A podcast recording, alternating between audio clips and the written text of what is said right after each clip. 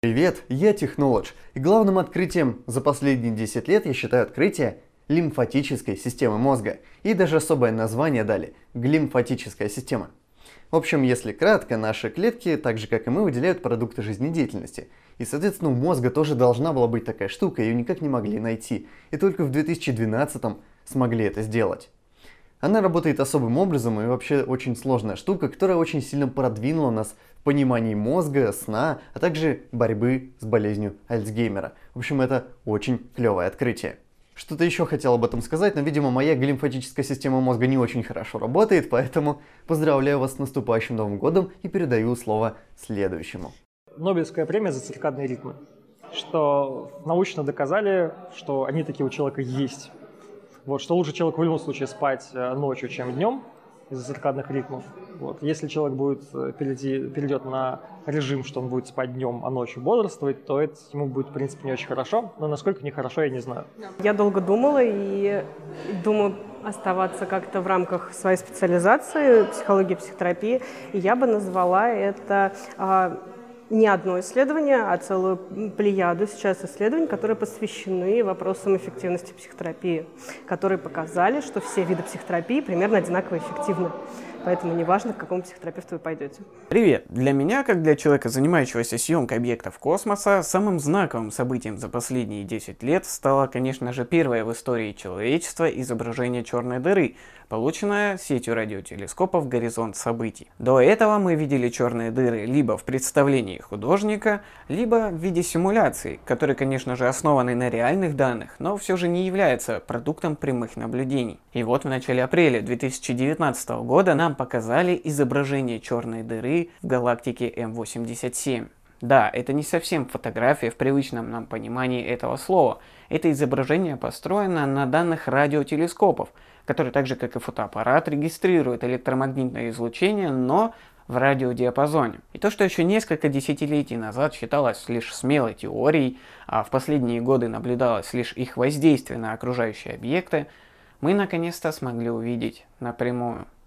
Я долго пыталась вспомнить, что я считаю значительным. А, наверное, первое, что мне пришло в голову, это кажется, 2010 год, когда Крейг Вентер и его команда смогли синтезировать искусственный геном, запилить его в какую-то бактерию, и оно работало. Я, правда, не знаю, почему мне это кажется важным запоминающимся. Потому что моя память об этом почему-то помнит. Для меня, э, как для обывателя, и только так, э, я считаю, что Э, прошлую Нобелевскую премию по медицине дали как бы не зря. Это очень крутое событие. И у меня, как у обывателя, есть такая мечта, что мы когда-нибудь не будем болеть раком, ну, онкологическими заболеваниями разными. И, ну, то есть появятся какие-то своеобразные вакцины, которые просто позволят нам не болеть этим смертельным заболеванием. Я считаю, что метод именно иммунотерапии он очень крутой. То есть у нас уже есть иммунотерапия, это вакцины. И он очень крутой, и ну, не всегда его можно на всех возбудителей применить, не все поддаются и так далее. Но если хотя бы от нескольких видов онкологических заболеваний можно будет вот так лечиться, это будет вообще круто. Вот. И я считаю, что за последние десятилетия, ну, по крайней мере, в сфере моих интересов, эта новость самая достойная. Приветствую подписчиков и зрителей канала Сайтим. Поздравляю вас всех с наступающим 2020 годом. Хотя ребята из Курцгизах настаивают, что это 12 2020, но сейчас не об этом будем говорить. В конце года принято подводить итоги, а уж в конце целого десятилетия тем более. За период с 2010 по 2019 год в мире науки произошло много важных и крутых вещей. Взять тоже открытие бозона Хиггса, например. Но я хотел бы обратить ваше внимание на кое-что попроще, кое-что, что оказало влияние на доступность научных знаний. Я говорю о двух вещах. В первую очередь это сайт SciHub, который позволяет читать научные статьи абсолютно бесплатно, не оплачивая подписку на журнал. Те, кто имеет отношение к науке, работают над написанием научных статей различного уровня, в итоге имеют доступ к гораздо большему количеству знаний благодаря всего одному сайту. Его открытие, как ну, я считаю, э, для научного мира имеет огромное значение, потому что научные знания должны распространяться максимально быстро и быть максимально доступными. Это первая вещь. А вторая — это Сайтопус – проект, который собирает единую базу данных всех русскоязычных научно-популярных каналов. Да, это не наука, это научпоп, однако именно благодаря здоровому научпопу простые обыватели могут не только получать правильную и современную информацию об окружающем э, мире, но и, возможно, сами заинтересуются наукой. Да, таких не очень много, но они есть. К тому же Андрею с канала Космос Просто регулярно пишут люди в комментариях, что именно благодаря его творчеству они заинтересовались астрономией. Это ли не чудо? В общем, теперь вы знаете, куда можно заглянуть, если захотите отдохнуть от поедания оливьешек и мандаринов. С Новым годом! Я бы сказал, что самое э, важное событие – это то, что человек проиграл э, машине в ГО, потому что это была последняя игра с полной информацией. А, очень большой скандал был когда-то, очень много внимания прессы было уделено истории о том, как человек проиграл машине в шахматы. А, много было разговоров о том, что вот наконец-то машины начали захватывать мир. Но а, в течение следующих десятилетий, после 1998 года, появилось очень много публикаций о том, что есть такие сложные игры, где количество вариантов в игре позиций на доске настолько велико и настолько ценится такие трудно формализуемые вещи, как человеческая интуиция, какое-то вот эстетическое мышление, машинам заведомо недоступное, что Го еще в течение десятилетий якобы останется недостижимой вершиной. Нейросети взяли и преодолели эту планку, и теперь это означает, что единственная вещь, где, мы, а, где машины нам иногда, по крайней мере, все еще проигрывают, это те решения, где мы не знаем всей информации. Потому что вот в играх, где, где информация заведомо известна, машина умеет э, подстраиваться под обстановку и принимать очень сложные решения, требующие невероятного человеческого мастерства и изощренности. Более того, машины AlphaGo конкретно, они вывели мастерство игры в Go на недостижимый для человека уровень, потому что была первая версия AlphaGo, которая обыграла Лиси Доля в течение этого десятилетия, а потом эту, эту нейросеть еще долго натаскивали на многих других партиях. И вот как бы следующая версия AlphaGo обыграла разгромно ту версию AlphaGo, которая обыграла лучшего человеческого То есть, специалиста. Э, взяли две разные итерации и сказали «деритесь»? Да, деритесь и, собственно говоря, покажите нам, что вы еще умеете, на что вы можете, э, до чего вы можете дойти. И следующее десятилетие, я думаю, пройдет под лозунгом того, что мы будем разрабатывать IT-системы, э, системы с элементами искусственного интеллекта, которые принимают решения в отношении реального мира, где не вся информация известна, а большая часть, наоборот, скрыта. Эти системы будут э, постепенно конкурировать с людьми. Э, и думаю, что в конце следующего десятилетия мы снова соберемся и подведем некоторые итоги того, осталось лишь хоть что-то, в чем человек лучше, чем машины. Привет, человек разумный! Меня зовут Джо Чиз, и ребята из Сайтим позвали меня поделиться впечатлениями о достижениях науки в уходящем 2019 году. И этих впечатлений есть у меня. Расскажу вам о важнейшем и класснейшем, на мой скромный взгляд, событии уходящего года – запуске миссии «Спектр РГ». Начнем с того, что еще с советских времен разрабатывались четыре амбициозных проекта, которые должны были существенно расширить границы нашего понимания Вселенной. Это были спектр УФ, спектр Р, спектр РГ и спектр М. Планировалось, что приборы просканируют Вселенную в ультрафиолете, радио, рентгеновском и микроволновом диапазонах соответственно. До текущего момента был реализован только один проект – спектр Р, так называемый радиоастрон. Но 13 июля 2019 года с космодрома Байконур успешно стартовала ракета Протон-М, задачей которой было доставить бесценный багаж в точку Лагранжа L2. Что же такого уникального в этом приборе и для чего он вообще нужен? Для того, чтобы понять это, давайте вспомним, что такое электромагнитный спектр. Спектр электромагнитного излучения состоит из гамма-лучей, рентгеновского излучения, кстати, так называют его только у нас, во всем мире это зовется X-лучами, ультрафиолетового излучения, видимого света, инфракрасного, микроволнового и радиодиапазона. Уверен, что каждый из вас когда-либо делал рентгеновский снимок. Но это ведь не значит, что спектр РГ будет в космосе снимать чьи-то кости. Во Вселенной полно объектов, излучающих в рентген-диапазоне, а ближайший к нам из них – наша звезда – Солнце. Тут стоит вспомнить, что тот же рентген считается опасным делать чаще раза в год, а все потому, что это излучение очень жесткое и энергоемкое. К счастью, у нас есть атмосфера, которая полностью гасит данную угрозу. Но та же атмосфера не дает нам наблюдать эту часть спектра с Земли, вот поэтому и нужны подобные приборы. Обсерватория спектр РГ расшифровывается как рентген гамма, что как бы намекает нам на диапазоны частот, с которыми она должна работать. И правда, изначально планировалось установить на прибор еще и детектор гамма-всплесков, но от такой задачи, к сожалению, в итоге отказались. Так что наша станция будет работать только в рентген-диапазоне, но зато, вы только вдумайтесь, составит полную, подробную карту звездного неба в этих частотах.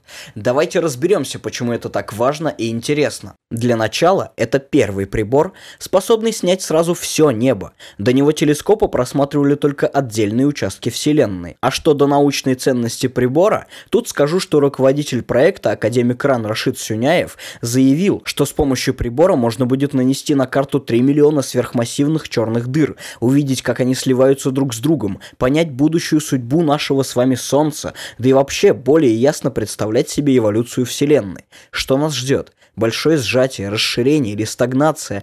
В общем, это проект мирового масштаба и общечеловеческой ценности. А для нас особенно приятно еще и то, что ведущую роль в нем сыграла именно Россия. К сожалению, в нашей стране наблюдается упадок фундаментальной науки, а подобные события вселяют надежду, что все еще будет, и что мы сможем ответить на ретроспективный вопрос от Гагарина. Да, Юра, у нас все хорошо. Мне еще многое хотелось бы рассказать, но, к сожалению, время не резиновое. Кстати, а из чего сделано время? В общем, если вы, как и я, задаетесь интересными спонтанными вопросами о сути бытия, добро пожаловать на мой канал. Надеюсь, что ребята где-нибудь в описании оставят на него ссылочку. Ну а на этом все. Всех с Новым Годом. И пусть он будет удачным для нас и науки. В уходящем году произошло много событий, связанных с химией. Одно из них это вручение Нобелевской премии по химии, которую дали за создание литий-ионных аккумуляторов. Собственно, без них я бы не смог сейчас записать видео для вас. Но сказать я хотел не об этом, хотя это достижение и открытие произошло давно, и оно очень важно и сильно повлияло на наш мир. Но на меня большее впечатление произвело, наверное, событие, произошедшее недавно. Она, наверное, с химией не очень связана, она больше связана с экологией, хотя где химия, там и экология, точнее, где химики, там и экологи, потому что экологи вечно бегают за химиками, типа, что вы тут накосячили, тут на, на, как его, грязи развели, давайте убирайте за собой. Так вот, чтобы стать великим ученым, надо громче всех кричать, вовремя прогуливать школу и находиться в нужном месте. Наверное, это одно из важных событий, произошедших в этом году, которое должно послужить уроком каждому ученому. Ну, я, как любой историк, э, мыслю масштабами вечности, поэтому у меня размываются десятилетия туда, десятилетия сюда. Но насколько вот для меня, по, по восприятиям этого десятилетия, для меня самым главным событием э, было то, что случилось как раз на стыке истории археологии и генетики. Это появление информации о существовании, самосуществовании э, денисовского человека. Потому что это мы все давно знали про неандертальцев, Потом мы узнали, насколько тесно мы с ними были связаны. А вот этот факт, для меня он совершенно поразительный, потому что это по-другому вообще меняет восприятие того, что было там в каменном веке. То есть, что существовало несколько параллельных человечеств, и очевидно, что это, скорее всего, было их даже не три, не только денисовцы, не только неандертальцы а, и люди. И это меняет восприятие действительности, восприятие истории, на мой взгляд. Ну и плюс, опять же, как, как историк я туда-сюда 10 лет. Я считаю, вот э, то, что и в последнее время просто начинает много выходить работ, работ это анализируется. Давно было, там, в 60-х годах 20 века был найден храмовый комплекс Кибекли-ТП в Турции, который тоже меняет наше представление о, про, про истории человечества. Он заставляет нас э, по-новому думать о о религии, о государстве, о протогосударствах, о том, как формируется общество, и мы понимаем, что ранний неолит был не таким, как мы его себе представляли, последовательность событий могла быть другой, и когда ты понимаешь, что люди, по сути, еще там в верхнем палеолите, ну, или там все-таки, наверное, это ранний неолит, а, уже каким-то образом охотники и собиратели собирались в одном месте сезонно, а, применя, применяли громадное количество усилий, и чтобы воздвигнуть храмовые комплексы, ты понимаешь, что это все немножко не так, как мы себе представляли. Пожалуй, э, такой очень действительно сложный вопрос, потому что за последние 10 лет произошло столько всего, что выбрать вот что-то одно очень тяжело. Но я постараюсь. Когда я только-только начинал свою журналистскую деятельность, это было 15 лет назад, э, я писал о том, что генотерапия – это будет э, лекарством будущего. Вот сейчас это будущее настало, и уже несколько лет, пару лет на рынке существуют генотерапевтические препараты. Есть э, такое очень тяжелое заболевание, называется спинальная мышечная атрофия первого типа. Э, у нас, в принципе, э, в очень многих клетках да, происходят свои особенные, некие особенные процессы, и они регулируются определенными конкретными генами. Есть гены вот этой спинальной мышечной атрофии, э, которые в нейронах отвечают за производство белков. Что интересно, одна из копий такого гена, она дает в основном функциональные белки, то есть правильные, нормальные, а вторая копия, она дает, в общем, в основном биологический мусор, такое тоже бывает. И вот если нарушается вторая копия, да, то есть та, которая не самая страшная, ну ладно, какие-то нарушения у человека могут быть, но не, не критичные. А вот если выходит из строя первая, то есть важная, та, которая отвечает за функциональные белки, э, нейрон постепенно теряет способность передавать информацию. То есть он не превращает вот это вот, к нему приходит электрический сигнал, а он такой, ну и ладно, пришел и ладно. И в результате такие дети, они, к сожалению, не доживают до двухлетнего возраста, примерно до двух-трехлетнего возраста, они постепенно умирают, да, то есть они постепенно теряют способность там сосать материнскую грудь, э, хоть как-то двигаться, и в, в конце концов теряют способность дышать, и от этого умирают. То есть вещь страшная, тяжелая, ужасная. Но э, оказалось, что мы можем это исправить. То есть мы можем взять аденоассоциированный вирус девятого типа, прошу прощения за такое ругательство, да, но это правда, он так называется, мы из него извлекаем начинку, его вредоносную, да, и ставим туда на место правильную копию сломанного гена. Поскольку этот аденоассоциированный вирус, он умеет, например, уже проникать через гематоэнцефалический барьер, и он тропен к, нервной ткани. Что это означает? Он с очень большой вероятностью попадет именно в ЦНС именно в спинной мозг, именно туда, куда нам надо. Он попадает в спинной мозг, высвобождает вот эту свою э, правильную копию гена в клетку, происходит замещение, и ребенок, который должен был умереть, он мало того, что он начинает сосать грудь, да, материнскую, он начинает переворачиваться, он начинает садиться, вставать и бегать. То есть вот исслед... было буквально пару лет назад исследование, в котором была группа из 11 детей, и одна девочка, она просто бегала. Она, по идее, должна была бы уже лежать мертвой. Но вот она после такой терапии, она бегала. Кроме того, генетическая терапия позволяет, например, э, восстановить зрение. При некоторых случаях бывает такое нарушение э, в наших рецепторах. Вот у нас есть палочки, колбочки, которые отвечают за цвета и световосприятие. Они работают на э, зрительных пигментах. Это белки особые. И опять же, бывает иногда сбой, и у человека постепенно-постепенно снижается количество этих белков, он теряет зрение, у него постепенно гаснет свет, что называется, перед очами, да, и мы можем исправить эту ситуацию и вернуть ему зрение, исправив вот этот сломанный ген.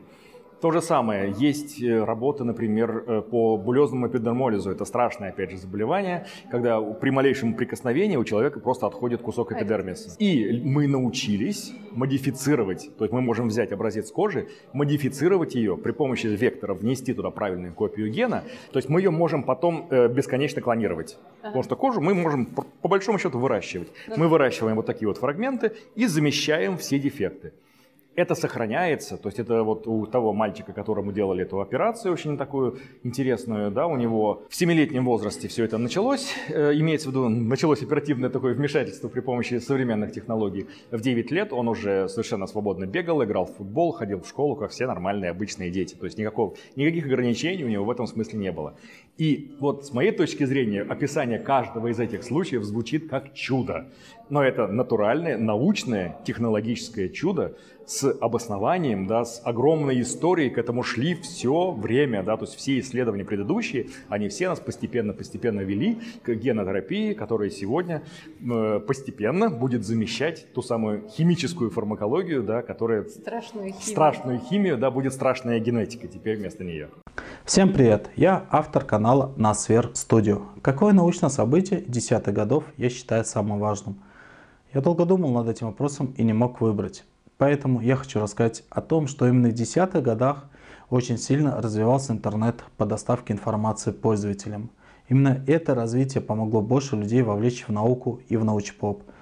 Поэтому резюмирую. Для меня самое важное научное открытие прошедшего десятилетия – это развитие средств доставки информации.